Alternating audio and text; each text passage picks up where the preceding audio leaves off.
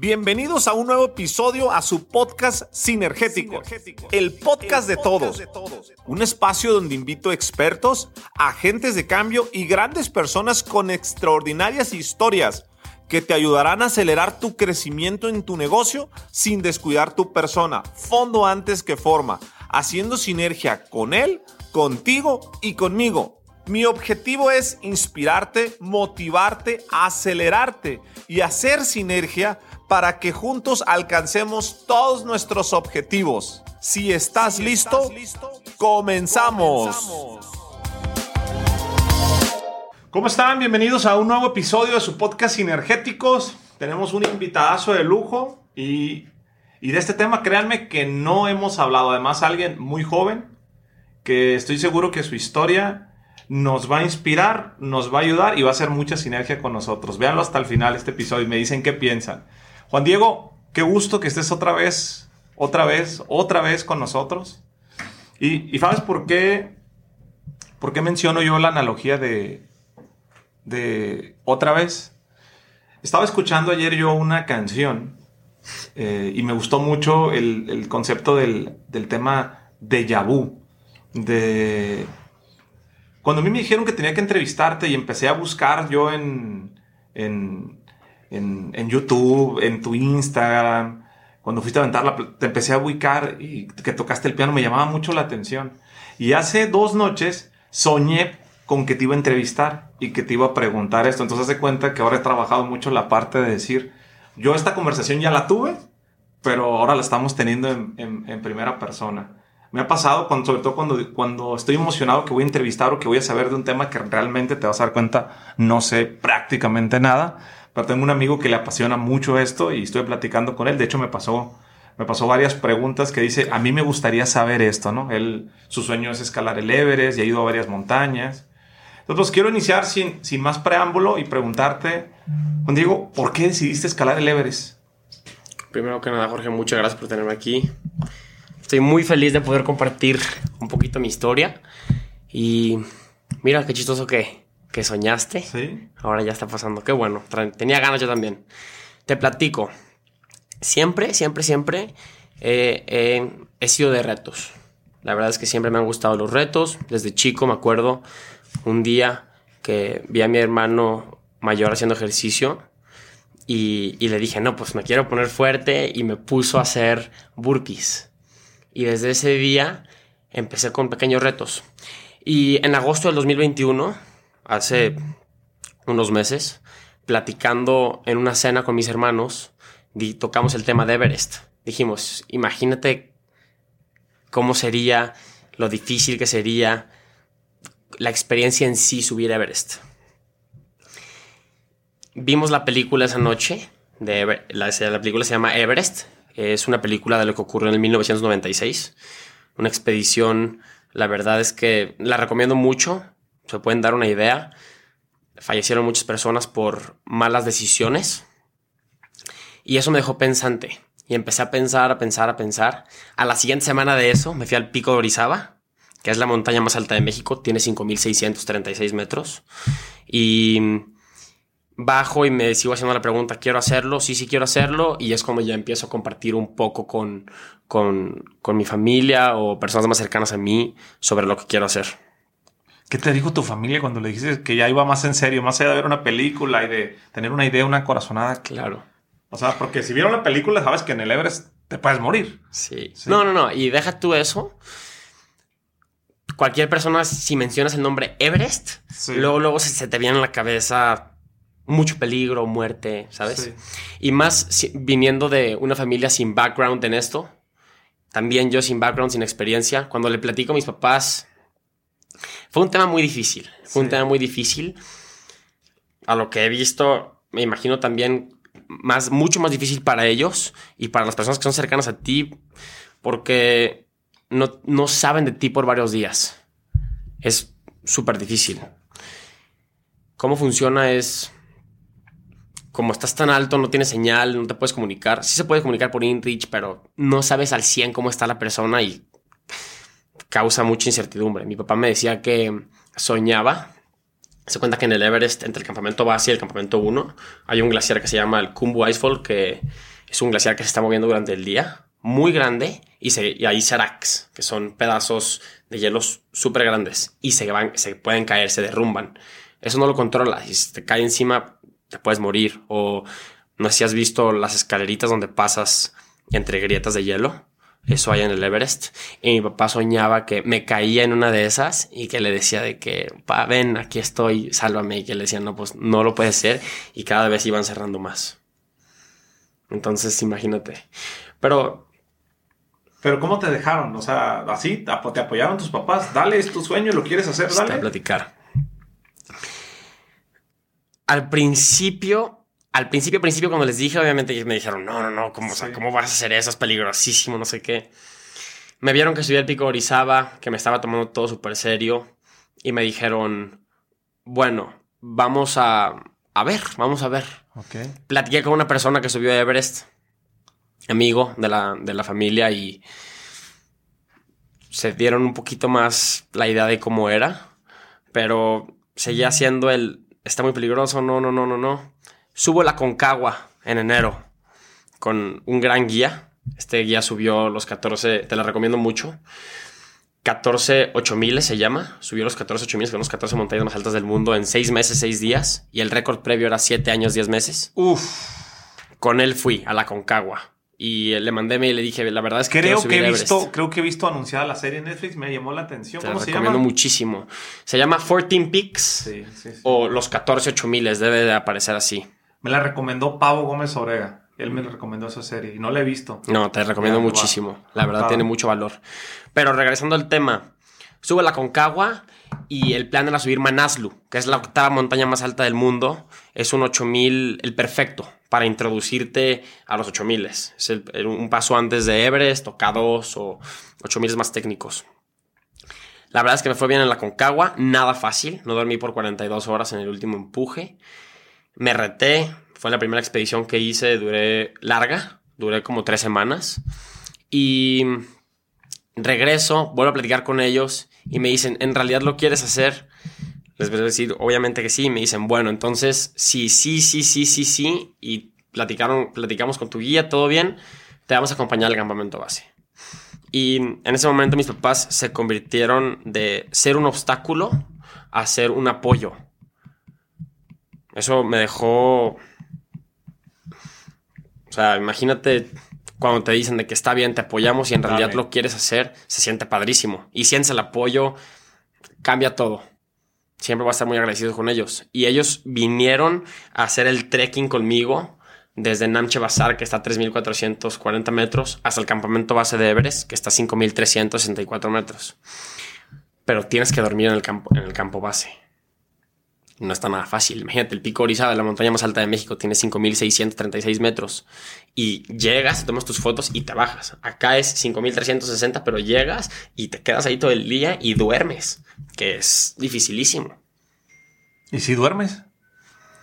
Depende. Depende de mucho. Depende de cómo está tu aclimatación. Okay. A unas personas se les facilita más la altura, o sea, el aclimatarse a la altura a otras personas menos.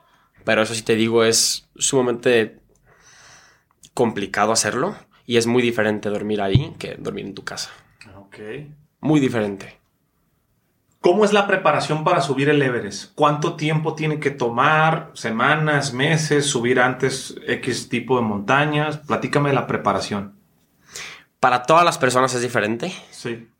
Yo creo firmemente, ahorita tocamos ese tema de, del poder que hace tu cabeza, tu mente. Sí. Es un arma de doble filo. O te puede deteriorar o te puede ayudar e impulsar muchísimo. Sí. Hay personas que se, que se preparan años, hay personas que, personas que se preparan meses. En mi caso, empecé, bueno, en septiembre subo el pico Orizaba y desde ahí empiezo entrenamiento más riguroso para lo que era mi objetivo. ¿En qué mes subiste el Everest? El Everest subí 15 de mayo. Ok. Subí 15 de mayo Everest y el Otse el 16 de mayo. O sea, fueron ocho meses. Ocho meses. Ocho meses de preparación. ¿Cómo, ¿Cómo funciona la preparación? Primero me prepara la Concagua. En la Concagua hacía cardio en la mañana y fuerza en la tarde. Así me la llevé. Pero para Everest, cómo funcionaba era, me despertaba temprano, antes de ir a la escuela, hacía cardio, natación, spinning o stairmaster, que es como una escaladora, prácticamente subía escalones, hacía eso. Procedía hacia la escuela, luego en la tarde, antes de comer, hacía pesas, gym. Sí. Y comía después, seguía con mi tarde y en la noche lo finalizaba con yoga. Usé mucho la yoga para las respiraciones como para simular falta de oxígeno, que me ayudó bastante. Así me llevé. Sí. Más o menos desde febrero, que regresé de Aconcagua a finales de enero. Empecé desde febrero y dejé de entrenar así de riguroso como la primera semana de abril. Porque tienes que, como es tan pesado, tienes que dejar que tu cuerpo se recupere. Yo dejé mm, aproximadamente dos semanas para que mi cuerpo se recupere y ya es cuando vas a Nepal. Cabe recalcar que en la altura tu cuerpo no se recupera. Todo es más lento, el organismo todo funciona más lento. Y si no te recuperas y estás teniendo el desgaste diario, Sí. nomás te vas deteriorando. Por eso es que hay que dejar una ventana de recuperación antes, antes de ir. ¿Cuánto cuesta subir el Everest? Depende. Depende muchísimo de, de cada quien. Puedes hacer una expedición. mm, puedes empezar. Es que no te puedo dar un, pre- un, costo exacto. Pero pueden empezar las expediciones como de los 35 mil dólares. Y para arriba hay todo. Te puedes llevar un equipo grandísimo, puedes tener más lujos en el campamento base, incluso en campamentos más altos. Eso ya depende de cada quien. Una expedición para ponernos en contexto es. eh, yo vi la película de Everest, la recuerdo, la recuerdo bastante bien. Y hace tiempo hubo una película que me, era como de mis favoritas. Creo que se llamaba K2. No, no, no es cierto. Límite vertical. Si lo ubicas, ese es de mis tiempos. tenía más o menos tu edad. Este, de cortar la Eh, soga, no cortarla. ¿Sí sabes cuál te Sí, digo? Esa, esa me la han recomendado, pero no la he visto. Es, es de unos de una expedición que va al K2, Es que un, un- tiene una aerolínea, ¿no? El cuate que va subiendo y se supone que cuando él esté en la cumbre va a pasar el avión. Es correcto. No, no la he visto, no la he visto. Es muy buena película. La voy a ver. Entonces tengo algunos conceptos por, por las películas, me puse a repasarlas ahora que se ve que te iba a entrevistar y, y entiendo un poco del campamento, campamento base y cómo había pues toda la gente de las expediciones, pero para ser más concretos, una expedición es, ¿qué es una expedición? O sea, cuando tú dices, una expedición te puede costar desde 35 mil dólares, es porque tienes que subir con una cuadrilla, con un equipo, con una expedición. El, el- Tienes que hacer una caminata de aclimatación ¿Ok? hacia el campamento base. Porque como te decía, son 5.300 metros. Tienes que estar aclimatado. Y más si vas a dormir ahí. En, en mi caso fue una caminata de 7 días. Que es el proceso de subir, bajar, subir, bajar hasta que llegas a los 5.300 metros. Y una expedición es prácticamente todas las personas que van contigo. Unas personas para subir. Otras personas para ayudar. Lo que son los Sherpas. Hay personas, por ejemplo, nadie habla de ellos. ¿Quién, te- quién hace las comidas en el campamento base? Los Sherpas. Los guías, los que están certificados para ser guía de montaña, tienes que, tienes que saber hacer comida. Entonces, todo eso es parte de la expedición. Todos esos servicios que te brindan de darte de comer o dónde vas a dormir, tu casa de campaña, todo eso te lo brindan ellos. Cilindros de oxígeno, las cuerdas fijas. Todo eso forma parte de. Pero también puedes hacer una expedición tú solo, que prácticamente lo que tendrías que hacer es pagar el permiso de la montaña. Los permisos varían dependiendo de qué montaña sea. Y si hay una, si hay unas, cuerdas fijas, cómo funciona es entre todas las expediciones, todas las compañías que ofrecen el servicio, hacen un pool, que es que todos pagan un cachito y le pagan a unas personas, a unos sherpas, para que ellos coloquen las cuerdas fijas. Entonces, esas cuerdas fijas les funcionan a todos. Ok.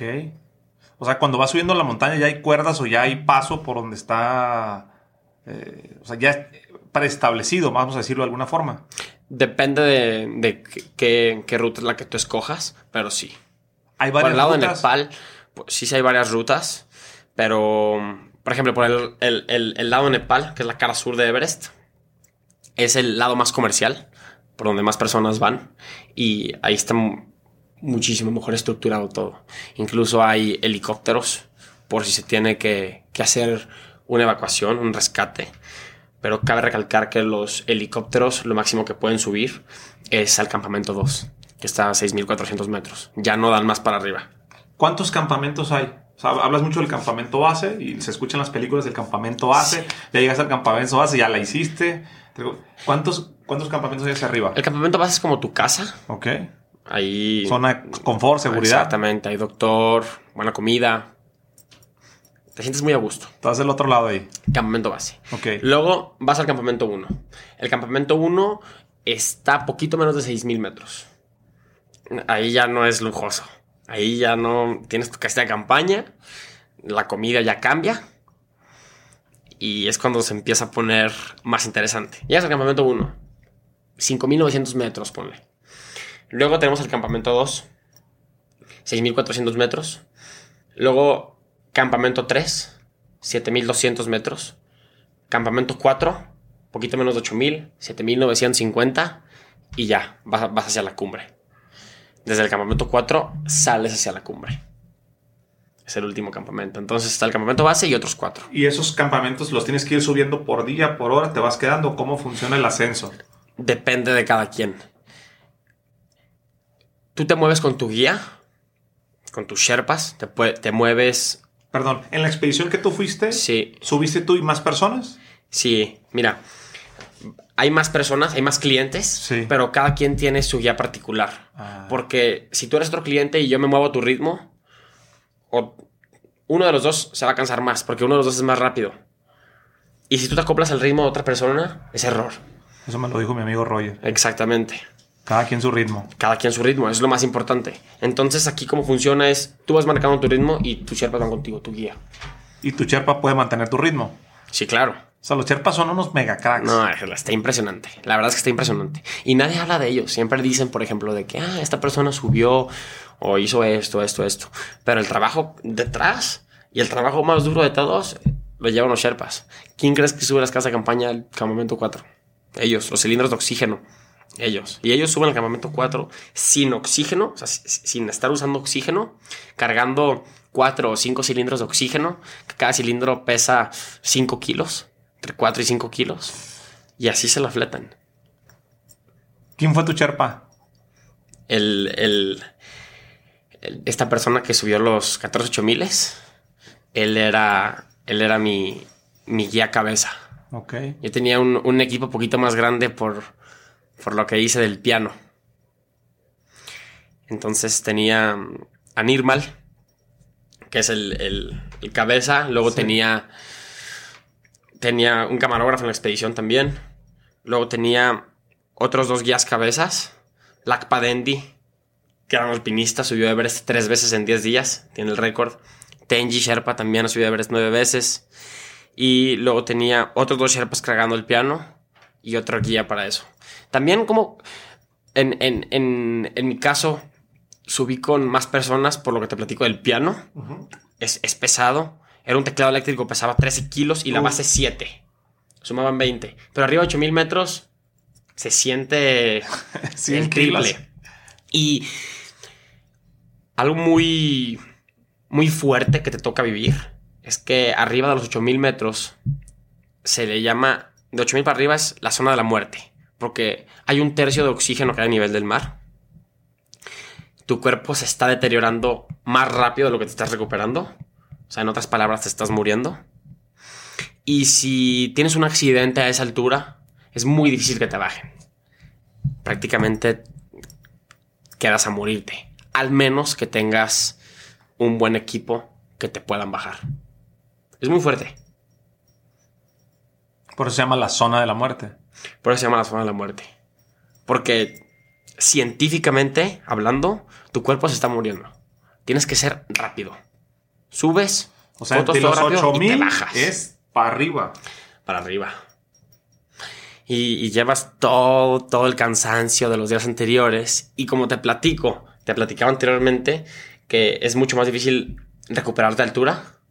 Acá llevas el día, llevas el cansancio de los días anteriores a más altura. O sea que es más difícil recuperarte. Es muy fuerte. ¿Alguna vez cuando ibas subiendo te pasó por la mente el decir, ah, está esto muy pesado, vámonos para abajo o no? Nunca pasó vámonos para abajo. Porque yo decía, mira, llevo tan entrenamiento, tantos sacrificios. Mi familia ha hecho tantos sacrificios. Todos hemos hecho tan- tantos sacrificios. Para, ya estoy aquí. Es cuestión de sufrir unas cuantas horas o determinado tiempo para una eternidad de haberlo subido. Pero lo que sí te platico es que por mi cabeza pasaron muchísimos pensamientos de qué estoy haciendo aquí. Y le preguntaba a, mi- a mis amigos de ahí, les decía, oye, ¿tú no te preguntas eso? ¿No te preguntas qué estás haciendo así? Y me decían, todo el día.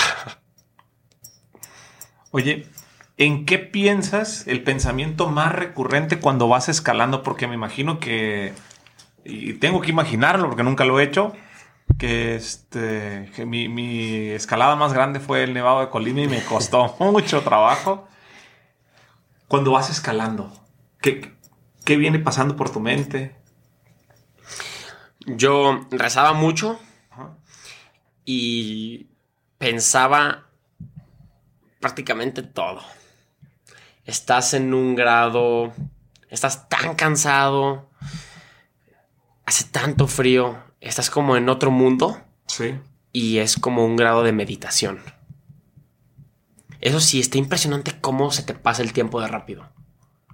O sea, ahorita yo te digo, a ver Jorge, quédate aquí sentado 10 horas y ya no sabes qué hacer. En, en- en la hora 4 empiezas a decir, oye, pues qué onda, en las 5, 6, 7, 8. Allá es, vas escalando, sigue subiendo por 10 horas, 11 horas y no lo sientes. Vas demasiado concentrado Ok. en tu mundo. Eso sí sientes. En, en mi experiencia, yo sentía que estás como en otra dimensión, en otro mundo. Eso mismo de que no hay redes sociales, no hay tu teléfono, no estás hablando con nadie, no estás tú concentrado contigo, ni siquiera te puedes estar en una conversación mucho tiempo con, con las otras personas porque es demandante y estás muy concentrado. ¿Te acuerdas del momento cuando le empezaste a decir a tu primer círculo, a tus compas, a tus primos, a tus conocidos, en la escuela, en el cotorreo, voy a subir el Everest? ¿Qué te decían? Ah, todo dar o... Cuando empecé a decir. Cuando empecé a decir más quiero subir Everest. Tengo aquí en mi mano contadas Sí. las personas que al principio creyeron en mí y, y me dijeron, sí lo puedes hacer. Confío 100% en que lo puedes hacer.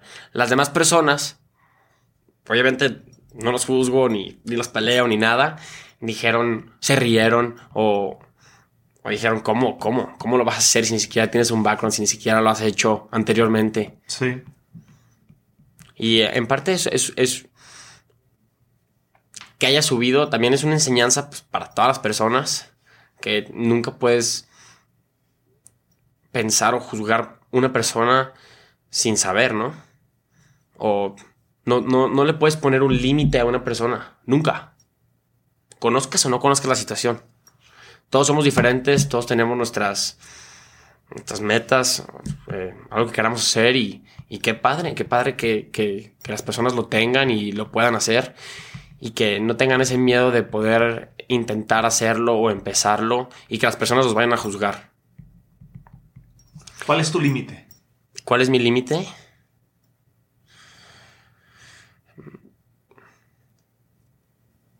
No, no, yo no, yo no creo en los límites. Ok. Creo firmemente que no hay límites, no hay límites.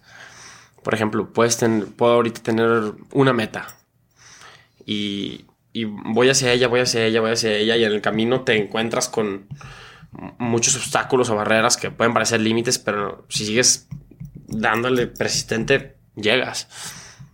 Y todas las personas, nadie tiene límites. Nomás está en que cada quien lo despierte y, y vaya por, por lo que quiera hacer. Cuando estabas tú en la montaña, y, y platicamos hace un momento, que, que hubo personas que murieron, ¿no? ¿Tú en algún momento te pasó por la mente, me puedo morir? Así firmemente de, ah, Es una gran pregunta. Primero, Jorge, cuando te enteras de que alguien murió ahí estando en la expedición o, o ves cuerpos muertos que si los llegas a ver, se mete en tu cabeza varios sentimientos. Primero sientes feo por, por la persona, sientes un grado de... Yo decía, mira, esa persona se despertó en el campamento 4, se puso sus botas, preparó su equipo para alcanzar su sueño y quedó en el camino. Y decía, si personas pueden subir Everest, yo también puedo subirlo. Si personas se pueden morir en Everest, yo también me puedo morir. El primer momento que sentí que de verdad me podía morir fue... En el camino hubieron varios pensamientos chiquitos. Pero en el Hillary Step, que está a 8800 metros, Sí. vi y una persona muerta en, en un lugar que las piedras están como hacia abajo, como que tendencia hacia, abajo. A la izquierda tienes un precipicio vertical de 2500 metros Uh, y para enfrente vas a la cumbre, pero están las piedras y hay obstáculos y ahí fue la primera persona muerta que vi. Hace cuenta que tienes un espacio como de este tamaño en donde puedes pisar sin tocar al muerto, pero si vienen personas bajando, uno de los dos se tiene que subir al cuerpo. Y cuando estuve tan, tan, tan cerca de, de ese cuerpo, O sea, el, el- el- muerto estaba literal. Ahí acostadito así. Aquí lo tengo la... Es horrible. Pero ahí fue la- el primer momento que dije, híjole, ya estoy a una altura remarcable. Cualquier cosa puede pasar. Estás muy cerca de la meta. Pero luego bien te encuentras con la persona y son sentimientos encontrados. Piensas muchísimo.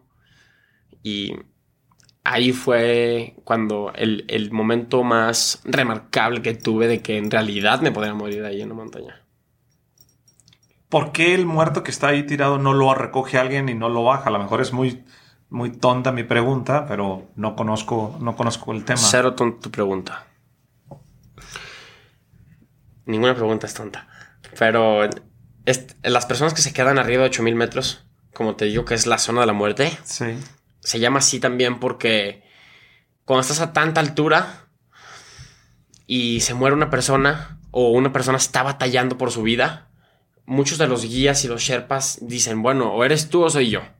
Y obviamente prefieren salvarse a ellos mismos. Por eso es que se quedan ahí. Y luego para bajarlos, necesitas muchas personas para bajarlos, porque está muy pesado y es literalmente jalar y jalar y jalar. Tienes que pasar piedras, subir, bajar. Es muy complicado. Físicamente es muy complicado. Entonces cuesta mucho dinero mandar una expedición con muchas personas para que vayan a ese fin. Y por otro lado, hay mucho tema legal. Mucho tema legal porque hace cuenta que aquí es Nepal y aquí es Tibet.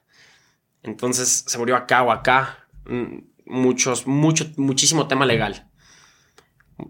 Es un tema complejo. Hay 150 cuerpos entre el campamento 4 y la cumbre de Everest. O sea, en un tramo de 800 metros verticales hay 150 cuerpos que han dejado ahí. ¿En serio? Sí. Es, muchísimo. Es muchísimo. Pero muchos de ellos, la gran mayoría, están ya cubiertos de nieve. Entonces, ahora imagínate que tú quieres ir a rescatar una- a, un- a una persona y, y ni siquiera sabes dónde está. Sabes que está arriba de los 8000 metros, pero no sabes dónde. Es muy complejo. Tienes que mandar a mucha, mucha, mucha gente. y muy costoso. Muy costoso. Entonces, algo que tienes que tener muy claro, digo, para alguien que no, que no soy montañista, que cuando subes al Everest te- debe haber un estado de conciencia de que neta, eh, no es película, te puedes morir. O sea, subes con esa, con esa mentalidad o o no trabajas esa mentalidad porque si lo piensas, pues a lo mejor puede pasar. ¿Cómo es ese Exacto. proceso? O sea, ¿cómo, ¿cómo te despides de tus papás en el vuelo de... ¿Dónde los dejaste? A tus seres queridos. Digo, no, no tienes esposa en este momento, no tienes hijos, estás muy joven. Tus papás, tus hermanos, tus abuelos, tu, tu primer círculo. ¿Cómo Sí. es ese sentimiento de, pues ya me voy, ¿no? ¿Es, es emocionante, qué padre? ¿O es el yo como tengo dos niñas? O sea, a mí mi hija me sale con que quiere ir al Everest y digo, ay, ca- ay caray. Al final la voy a apoyar. Creo que, creo que tus papás tomaron una muy buena decisión, pero, pero en el tema sentimental, ¿cómo es esa parte? ¿Dónde se despidieron? Mis papás me acompañaron al campamento base, Ajá. pero mm, las otras personas que son también muy cercanas a mí, aquí en, en Guadalajara, em, otras allá en, en- en Madrid, pero es horrible. Yo las despedidas, híjole, cómo las, cómo las odiaba. Y más porque no es una despedida de, ay, te vas a ir de viaje un mes. No, no, no, vas a hacer una actividad que es sumamente peligrosa y, y te puedes morir ahí. Y las despedidas prácticamente pues también puede pasar por tu cabeza de que, híjole, puede ser la última vez que la voy a ver. Pero es muy importante, bueno, en mi caso, saber bien cómo adoptar esas ideas. Si tú, si tú te convences de que en realidad te puedes morir, es muy peligroso. Ahí como todo es tan radical, importa muchísimo lo que piensas y lo que dices, porque todo se registra en la cabeza. Y la verdad es que nunca pensé, me, me puedo morir aquí, nomás en ese momento que tuve, Sí. con el primer cuerpo muerto que vi. Pero. No, regresando al tema de las despedidas, lo peor. Lo peor por mucho, Jorge. Es Nada duro. padre. Muy, muy. Sí, sí es. ¿Qué se siente cuando, cuando llegas a la cima? Cuando después de, de tanta preparación, días, cansancio. ¿Cómo? Descríbeme el sentimiento de estar en, en la cima del Everest. Es muy peligroso dejarte ir por las emociones en esas circunstancias. Porque. Del, de las personas que se mueren en Everest, 15% son subiendo. Ok. y el 85% es en la bajada. ¿Y por qué pasa esto? Es porque cuando tú llegas, tu cabeza tiene registrada que lo único que quieres es hacer cumbre. Y cuando llegas allá, te relajas, dices, ya cumplí mi meta, y no tienes registrado en la cabeza que todavía tienes que bajar, que es lo más complicado. Yo pensaría que bajar es fácil. No, no, no, es lo más complicado por mucho. Entonces, si tú estás hasta allá arriba y ya estás a gusto y te dejaste ir y te dicen, no, pues tienes que bajar todo y ya cumpliste lo que querías, dices, la verdad no, quiero descansar un ratito. Te sientes a descansar, te empiezas a quedar dormido, te empiezas a congelar y te mueres. Aquí no aplica el dicho de bajada hasta las piedras ruedan. No, aquí no aplicas eh, 85. Qué, qué fuerte, ¿no? Sí. 85% muere de bajada. de bajada. Y, y est- está, estando en la cumbre dices, no, bueno, está padrísimo lo que hice, estás muy, muy, muy demasiado feliz, pero yo en mi cabeza tenía registrada el, oye, todavía tenemos que bajar a Everest y tienes que subir Lhotse. Entonces eso me ayudó muchísimo. Obviamente tuve un momento que, eh, como de un minuto, sin decir nada, nomás me paré ahí y estaba viendo la vista. Es impresionante, respirando oxígeno. Y, y pensé en todas las personas que me dijeron que no lo podía hacer, pero no lo hice como en un plan como vengativo, sino tocando el tema anterior que te decía de que no puedes decir en las personas, ponerles límites ni nada. En eso pensé. Y creo que también es un aprendizaje para todas esas personas que me dijeron que no se podía. Y ya una vez, después de eso, toco el piano rápido. Tenía las pilas del teclado yo adentro de mi traje porque para que se mantuvieran calientitas. Si les se exponen al frío o se pueden congelar o se les acaba la batería así rapidísimo, es un tema. Una vez estando en la cumbre, imagínate ya el piano arriba, el esfuerzo que hicieron todas las personas. Ahora toca meter las pilas. Y yo decía, híjole, si no prenden esos cuantos me van a vender de la montaña. Empezamos a meter todas las pilas. Son 12 pilas. Yo tenía poquitas más de repuesto por cualquier cosa. Le pico prender y veo que se prende. le subo el volumen y le empiezo a picar y todos nos emocionamos y le empezamos a picar. Y luego ya rápido. Tienes que mover rápido. Empiezo a tocar la pieza. ¿Qué rapidísimo. Toqué la primera pieza que aprendí en mi vida. Se llama Máquina de Ritmo, la toca Lynn Freeman Olson. Y te platico, fue, fue la, la primera que aprendí. Por eso la toqué. La toco rápido. Otra vez, terminamos. Empacamos el piano rápido. Me tomo mis fotos y para abajo. Rapidísimo.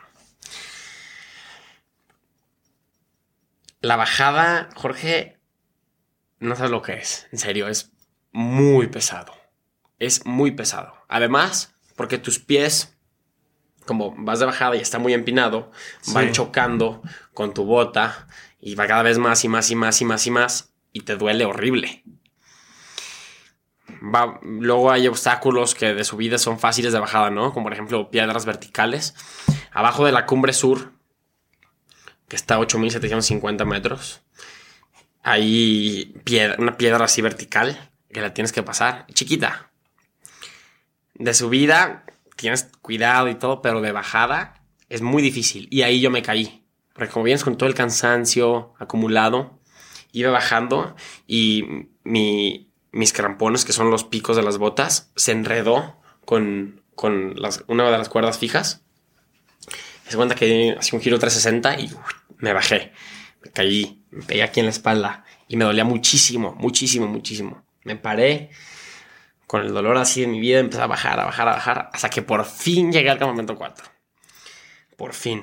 Normalmente, eso sí, bajas en la mitad de tiempo en la que subes. ¿Hasta el campamento 4 sigues trayendo oxígeno? Sí, sí. ¿Desde qué campamento empiezas ya con el oxígeno que yo veo en las películas? desde el campamento 3. Campamento 3. Para arriba empiezas a hacer oxígeno. Llego al campamento 4 y completamente cansado y te dicen, bueno, hay que descansar, nos dormimos y en tantas horas vamos a subir Lotse, que es exactamente vecina de Everest. Tienes que bajar otros 150 metros verticales hacia el campamento 4 de Lotse para subir Lotse. Eso es un martirio. Todo lo que bajas lo tienes que volver a subir. Entonces yo decía, híjole, ya estoy aquí, porque no me puedo cruzar así y ya meterme. No se puede, porque no hay cuerdas fijas. Hacerlo estilo alpino es sumamente peligroso. Estilo alpino es sin cuerdas fijas. Hace cuenta que vamos tú y yo y nos conectamos nuestros arneses. Así por si tú te caes, yo te puedo salvar. Pero pues también te puedes ir con él. Ni modo. Baja en 50 metros y otra vez empieza a subir Lotse. Despacito, despacito, despacito. Terrible. Y después de la cumbre del Lotse, en vez de bajar al campamento 4, te vas hasta el 2. ¿Y por qué lo hiciste así? O sea, ¿por qué, por qué subirlos al mismo tiempo? Porque está ahí. Está ahí al lado. Yo sabía que si me sentía bien y tenía la oportunidad para hacerlo, ¿por qué no hacerlo? Me iba a arrepentir para siempre. Sí, ahí estaba. venías cansadísimo. Sí, cansadísimo, pero estás cansadísimo, estás muy cansado, dices otro sacrificio y va para arriba. ¿Cuál cumbre, cuál cumbre disfrutaste más? Everest. Disfruté más Everest, pero Lotse en parte también me, me dio un grado mayor de satisfacción por lo que implica de bajar ese rápido y luego subirlo. En mi expedición de clientes había como un poquito menos de 20 más de 15, bueno, que como 18 personas. Y tenían todos el permiso para poder subir Everest y Lhotse. Subimos Everest todos el 100% y cuando y de bajada todos pelaron. Todos se bajaron menos dos mujeres y yo. Y ahí, ahí sale en realidad, o sea, en situaciones de que estás batallando, las mujeres salieron mucho más fuertes que los hombres también es un gran aprendizaje para toda la sociedad que, les tiran y les tiran a, las mujeres. Pues mira ahí, más fuerte que los hombres. Y la verdad, sí, mis respetos, ¿eh? Fuertísimas, muy fuertes ellas. Más fueron esas dos mujeres y yo. Una de Bulgaria y una de Sudáfrica. Y los demás, ahí dicen, ¿sabes qué? Se acabó lo que se vendía, vámonos para abajo. ¿Cuánto, tiempo pasó de que hiciste ese cambio bajando el Everest hacia Lotse? hice cumbre en Everest a las como 7.45 de la mañana y bajé como a la 1 o 2 de la tarde estaba ahí y a las 3 de la mañana Sí. me fui para Lhotse. Entonces, ¿Y en lo que tardas en llegar? Lhotse lo subí como en 7 horas. Poquito más, más corto que Everest. Porque Lhotse lo atacas directo. Everest se cuenta que Everest tiene tres, tres puntos en el día Sí. de cumbre. El, el balcony, 8400 metros. Luego subes hacia acá a la cumbre sur, 8750 metros. Sí. Hillary Step 8800 y ya llegas a la cumbre. Y Lhotse es literalmente así, para arriba, mucho más empinado. Y hay, hay piedras a los lados que se van cayendo y de la nada te gritan rock. Y tienes que estar súper al pendiente porque empiezan a agarrar velocidad, velocidad, velocidad. Y si te pega una piedra de buen tamaño, ahí puedes quedar. O una lesión muy grave. Tienes que estar ¿Cuáles son las lesiones más comunes que te pueden pasar en la montaña? A la que dices, ay, que no me pase. fuera. Algo que te da, que es, es muy fácil que te dé mal de altura, que se puede transformar en, en un edema pulmonar o en un edema cerebral. Y cuando te pasa eso, eh, ya estás crítico. O sea, tienen que bajar rápido. Pero imagínate si estás ahí hasta allá arriba y el helicóptero no puede llegar por ti, es muy peligroso. Fuera de esas lesiones. ¿Qué es el edema pulmonar? Lo recuerdo en la película, fíjate que tenían como Ah, sí, le dio. les- lo, lo recuerdo en la película. Lo que yo te digo es la límite vertical. Sí, sí. Y que tenían que inyectarse algo para el edema.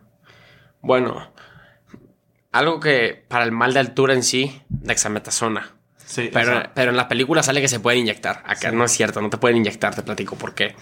Porque la solución se congela. Tabletas, es lo mejor que puedes hacer. Pero no te puedes estarte medicando para subir.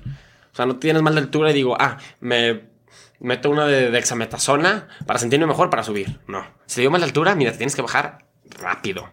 Porque cada vez se hace peor y peor y peor y peor hasta que te puedes morir. Otras lesiones que te puede pasar es te puede caer un, un Serac, que es lo que les dije de los pedazos grandes de, de hielo. Te puede caer uno de esos, se mueren las personas, son Seracs grandísimos. O te puedes caer bajando algún obstáculo de piedra y se te abre la cabeza. Cosas así. Por ejemplo, esta persona que estaba muerto, que pasaste por un lado en un camino, Mm. ¿él de qué pudo haber muerto? O sea, si estaba en el, en el camino. Una de esas personas de las que vi, eh, uno se, se había roto la pierna. Incluso se podía ver. Era como fractura expuesta. Porque como que se le veía literalmente fuera de lugar. Y esa persona dicen, obviamente no sé bien, pero dicen las personas que se rompió la pierna y ya no pudo bajar. Y si tú tienes un Sherpa, tu Sherpa 1, no te puede bajar. Imposible. ¿No? No. Sin pierna, ahí no puedes estar brincando. Entonces, te rompe la pierna y, y tu Sherpa si se queda contigo, él se va a morir también. ¿Qué hacen? Es, "No, pues me tengo que salvar yo. Y se el Sherpa tiene que tomar la decisión de decirte, quédate a morir. Es una decisión difícil porque lo puede consultar con eh, él. Siempre hay un líder de la expedición, siempre hay un líder. Lo puede consultar con él y pues al final de cuentas, ¿qué prefieres? ¿Que se muera uno o que se mueran dos? Pero, por ejemplo, en mi caso, un día antes de que yo subiera, había un iraní. Abajo, por el Hillary Step, 8800 metros.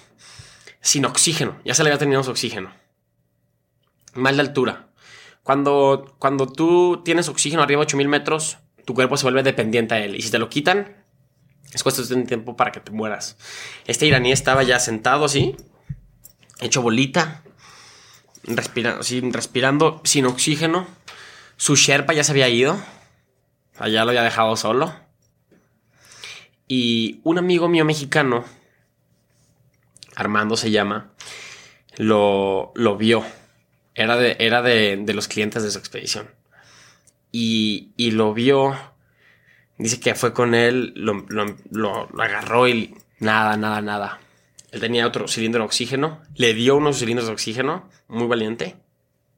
Empezó a jalar aire el iraní. Y como después de cinco minutos dice que la nada se paró y empezó a caminar. Pero ya no se quería conectar a las cuerdas fijas.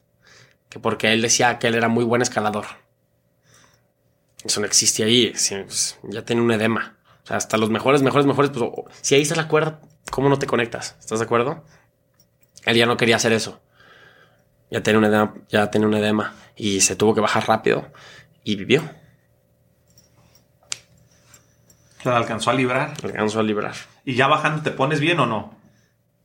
Sí, pero, pero tienes que te ir al hospital. O sea, los bajan a Katmandú. Katmandú tiene 1600 metros. Casi como a Guadalajara. Entonces ahí ya los bajan, los meten al hospital, obviamente los checan bien. Y si no pasó a mayores, es cuestión de tiempo que, para que se recuperen. La altura cambia muchísimo. ¿Cómo te vas enterando, por ejemplo, el tiempo que te fuiste a tu expedición? Dices que murieron cuatro personas. ¿Cómo te vas enterando? Te tocó ver uno al camino, pero es por radios o, en el campamento base se sabe, hay como un score. ¿Cómo, ¿Cómo sabes eso? Hace cuenta que estás en el campamento base y llega uno de los guías y dice de que, ah, ayer se murió una persona. Así muy frío. Es horrible eso. Y luego también ves helicópteros de rescate y... No necesariamente si hay rescates que ya se va a morir la persona. Puede que tenga mala altura o se sintió mal y van por ellos y los bajan. Pero mm, te toca mucho ver eso. ¿Cuál crees que es tu aprendizaje hoy a tus 19 años? Estás muy joven de haber subido el Everest y el Otse. ¿Con qué te quedas?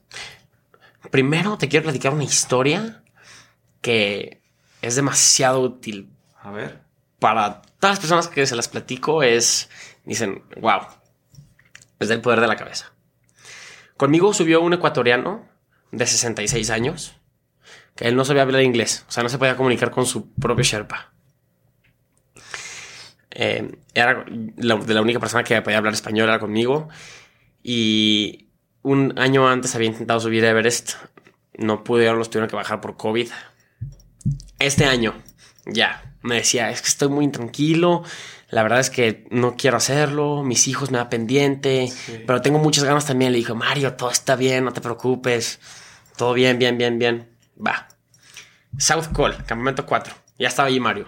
El día de cumbre sales a las 9 de la noche para pasar todo el transcurso de la mañana, de la madrugada, por ahí. Lo veo en el balcony. Es el primer punto del día de cumbre que te dije, 8400 metros.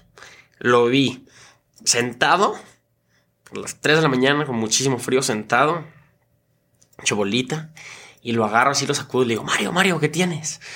Y me dice, estoy muy cansado y me quiero dormir. Entonces imagínate que no le puede platicar eso a su Sherpa. Y si está muy cansado y si, se duerme, si te duermes y no te despiertan, te mueres. Y digo, en la madre. Llego y le digo... O sea, si te duermes y no te despiertan, te mueres. Claro. ¿No te puedes despertar tú solo? Es difícil. Ok, ok. Y, y le digo, si tienes oxígeno y, y, te sientes bien y todo, sí. Pero si no, a esa altura, no, ahí quedas. También depende del frío. Lo agarro y le digo, Mario, Mario, pues, ¿cómo están diciendo? Pues estoy muy cansado, me quiero dormir. Y digo, bueno, madre. Le digo, tengo algo para ti. Tengo algo para ti que es fuertísimo, que si te lo voy a dar, se te va, te va a dar demasiada energía, se te va a quitar todo el sueño y casi que si vas a querer correr hacia la cumbre. Y me dice, ¿en serio? Y le digo, claro. Y me dice, a ver, y saco de, lo que yo tenía conmigo un chocolate común y corriente, una barra de chocolate normal.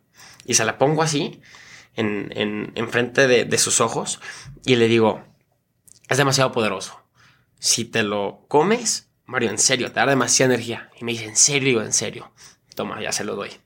Cada quien resparte por su camino. Hago cumbre yo. Y cuando venía justo bajando de la cumbre, lo veo ahí. Rápido. No puedes platicar porque estás como súper atarantado. Estás muy cansado. Bajo el campamento 4. Lo veo en campamento 4.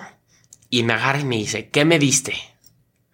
Y le digo, ¿qué tal? Y me dice, no, no, no, me dio demasiada energía, se me quitó todo el sueño y subí.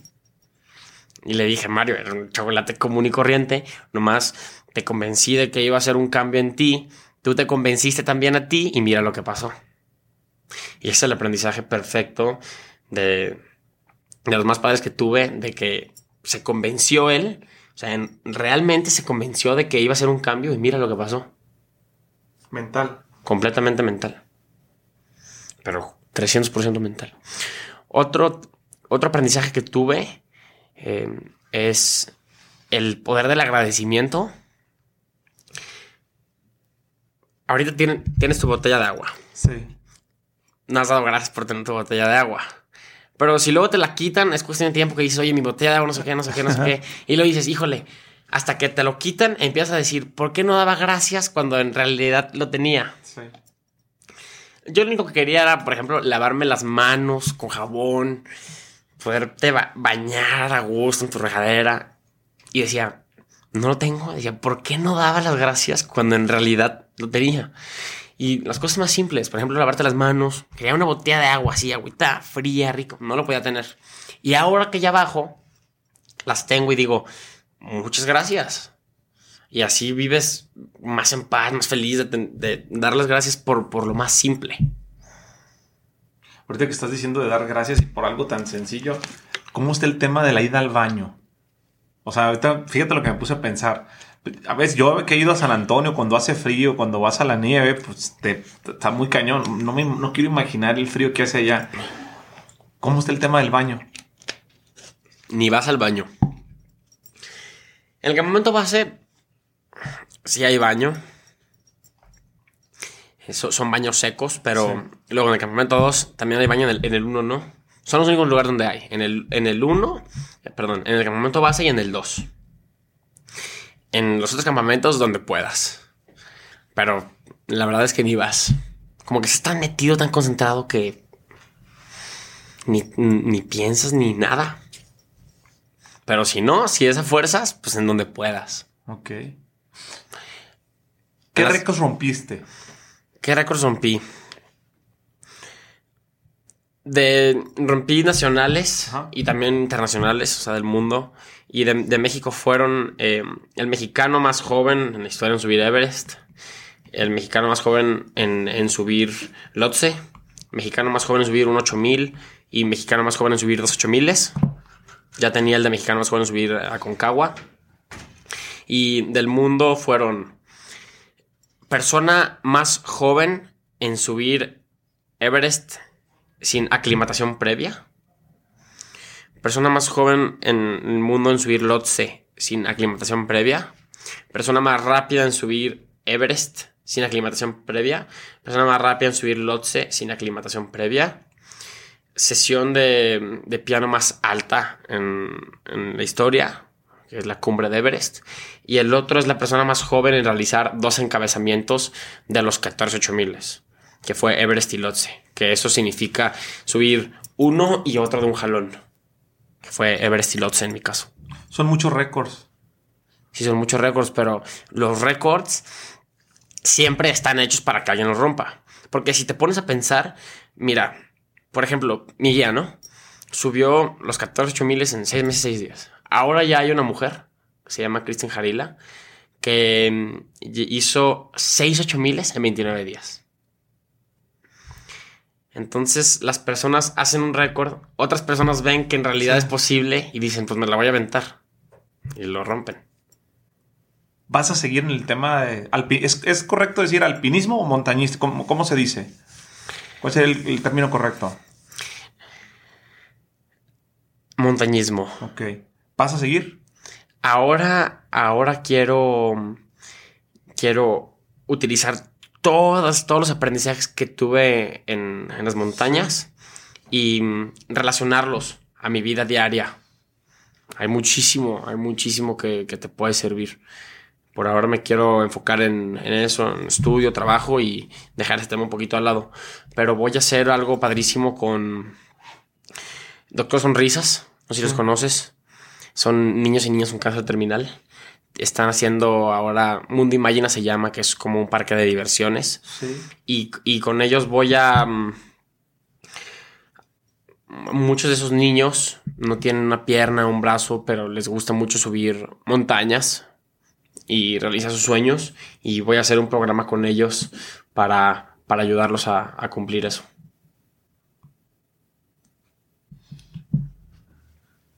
Sí, si pudieses regresar el tiempo atrás, eh, al momento de, de, la cumbre de estas dos eh, montañas, ¿qué cambiarías?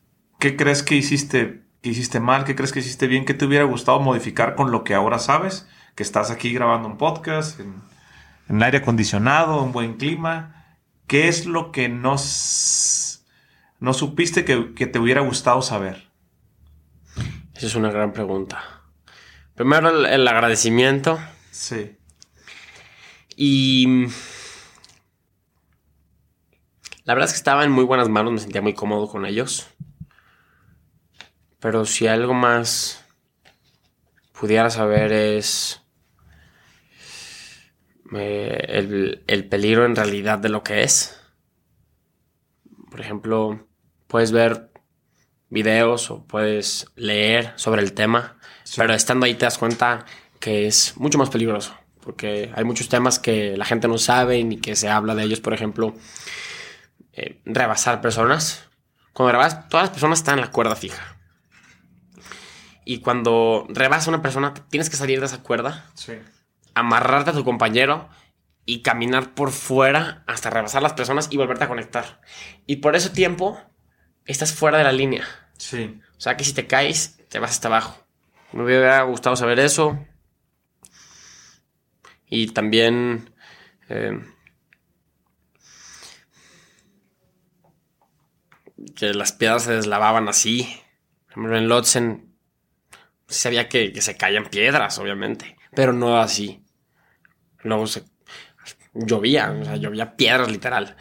Desde piedritas chiquitas hasta una piedra un poquito más grande que le pegó uno de mis guías aquí. Y le hablé muchísimo. O decía, imagínate, él dije, lleva años, años, años, ahí me pega una de esas en la cabeza, tienes que tener cuidado. Con esto que hiciste, si te quedas con una satisfacción, eres a tus 19 años en tu vida, en algo que vas a poder transmitir para, para tu familia, para los jóvenes, para el mundo. Eh, alguna vez, ¿quién, ¿quién, lo dijo? En una, una conferencia lo escuché. Pocas personas tienen esta posibilidad de decir, soy el número uno en México, soy el número uno en el mundo en esto, ¿no? Tengo este récord. A ti te pasó. ¿Cuál sería la satisfacción? Hoy que lo ves hacia atrás, ¿con qué te quedas? Me quedo que muchas veces no hacemos o intentamos hacer una meta o un reto por miedo a que vayamos a fracasar. Me quedo con, es poquito fuera del tema, pero muchas personas se mueren sin haber vivido. Y la vida, clara, está, es para vivirla.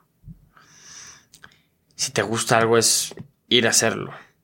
Y también que en la montaña vas caminando y ves la cumbre, Jorge, lejísimas. O sea, lejísimos, lejísimos, lejísimos. Caminas y caminas y caminas, horas, horas, horas, volteas y dices, está lejísimo, nunca voy a llegar ahí. Pero sigues y sigues y sigues y sigues. Y pues si sigues, tarde temprano llegas. Si vas en el camino, si vas escalando, tarde temprano llegas. No te puedes parar. Si te paras, otras personas empiezan a, a rebasar y adelantar y adelantar.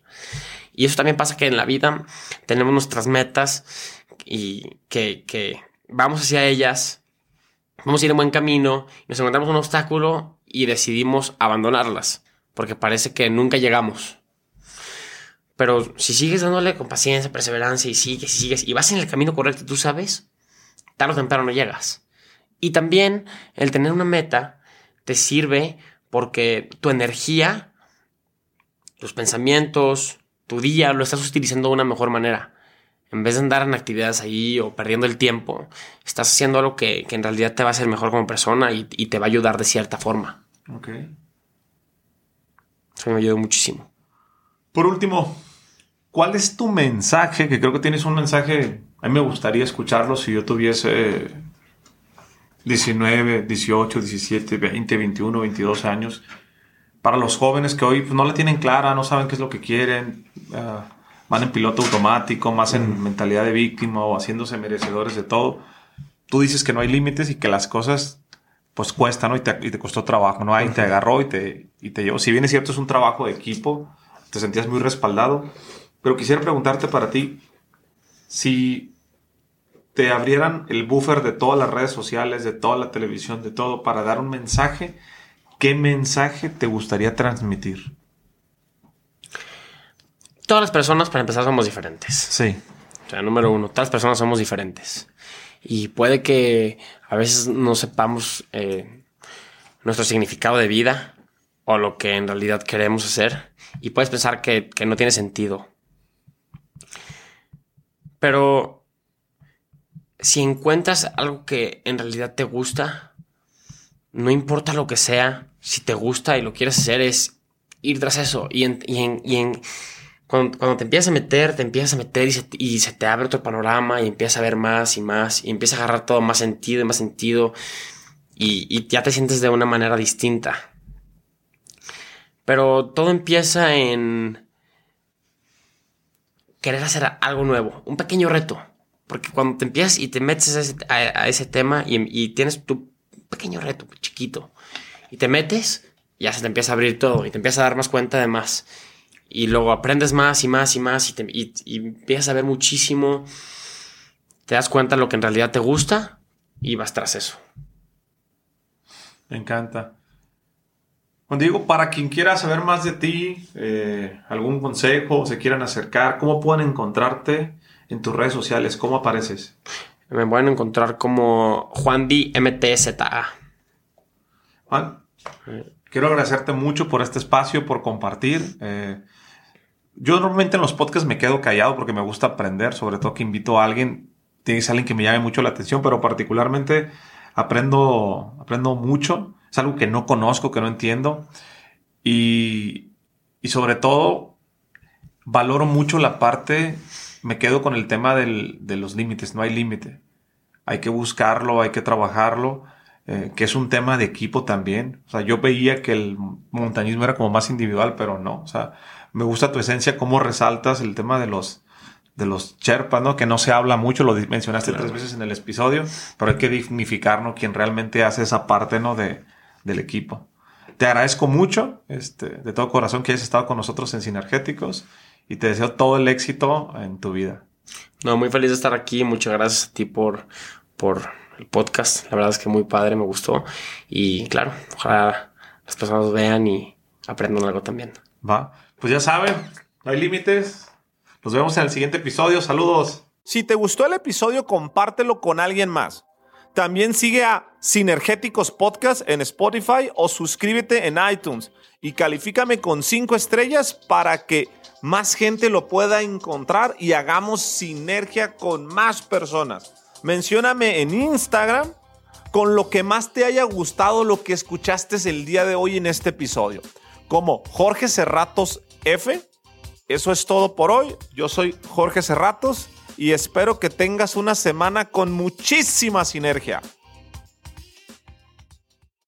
Lucky Land Casino asking people what's the weirdest place you've gotten lucky? Lucky? In line at the deli, I guess. Aha, in my dentist's office. More than once, actually. Do I have to say? Yes, you do. In the car before my kids' PTA meeting. Really? Yes. Excuse me, what's the weirdest place you've gotten lucky? I never win and tell. Well, there you have it. You can get lucky anywhere playing at LuckyLandSlots.com. Play for free right now. Are you feeling lucky? No purchase necessary. Void where prohibited by law. 18 plus. Terms and conditions apply. See website for details.